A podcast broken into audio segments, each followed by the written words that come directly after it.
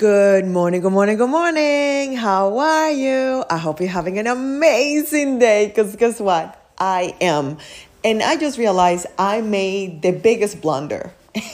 That has cost me weeks on a book project. And the reason I'm laughing is because I realized that I was coming to the project with the bad or the wrong energy. I was resenting the fact that the files were not matching, that I should have asked for the files in a different way, that I should have been stronger, blah, blah, blah, blah, blah. So I kept coming to the project with this attitude and this resentfulness, if that's a word. And then I realized, had I just embraced that this is where we are at the finish line, coulda, woulda, shoulda, right? I could have done that. I could have done this. Whatever, it's done.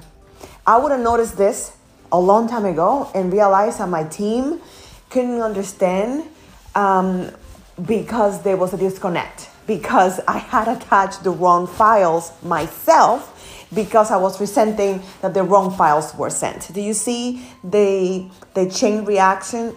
So what are you working on that needs to get done, that it would have been great if it was better? It would have been amazing if all the things had lined up. Now we are here. How do we bring it forward? How do we bring it to the finish line with the right attitude? Understanding that, yes, I would have wanted something different, but here we are. I'm going to do something different.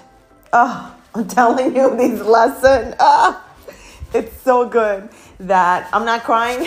I'm not freaking out because it's fixable. I'm showing up with the right attitude now. Oh my goodness gracious. The right attitude. The right attitude. So my friend, we keep growing and we keep learning. That's all we can do. Give that a try and let me know how it goes.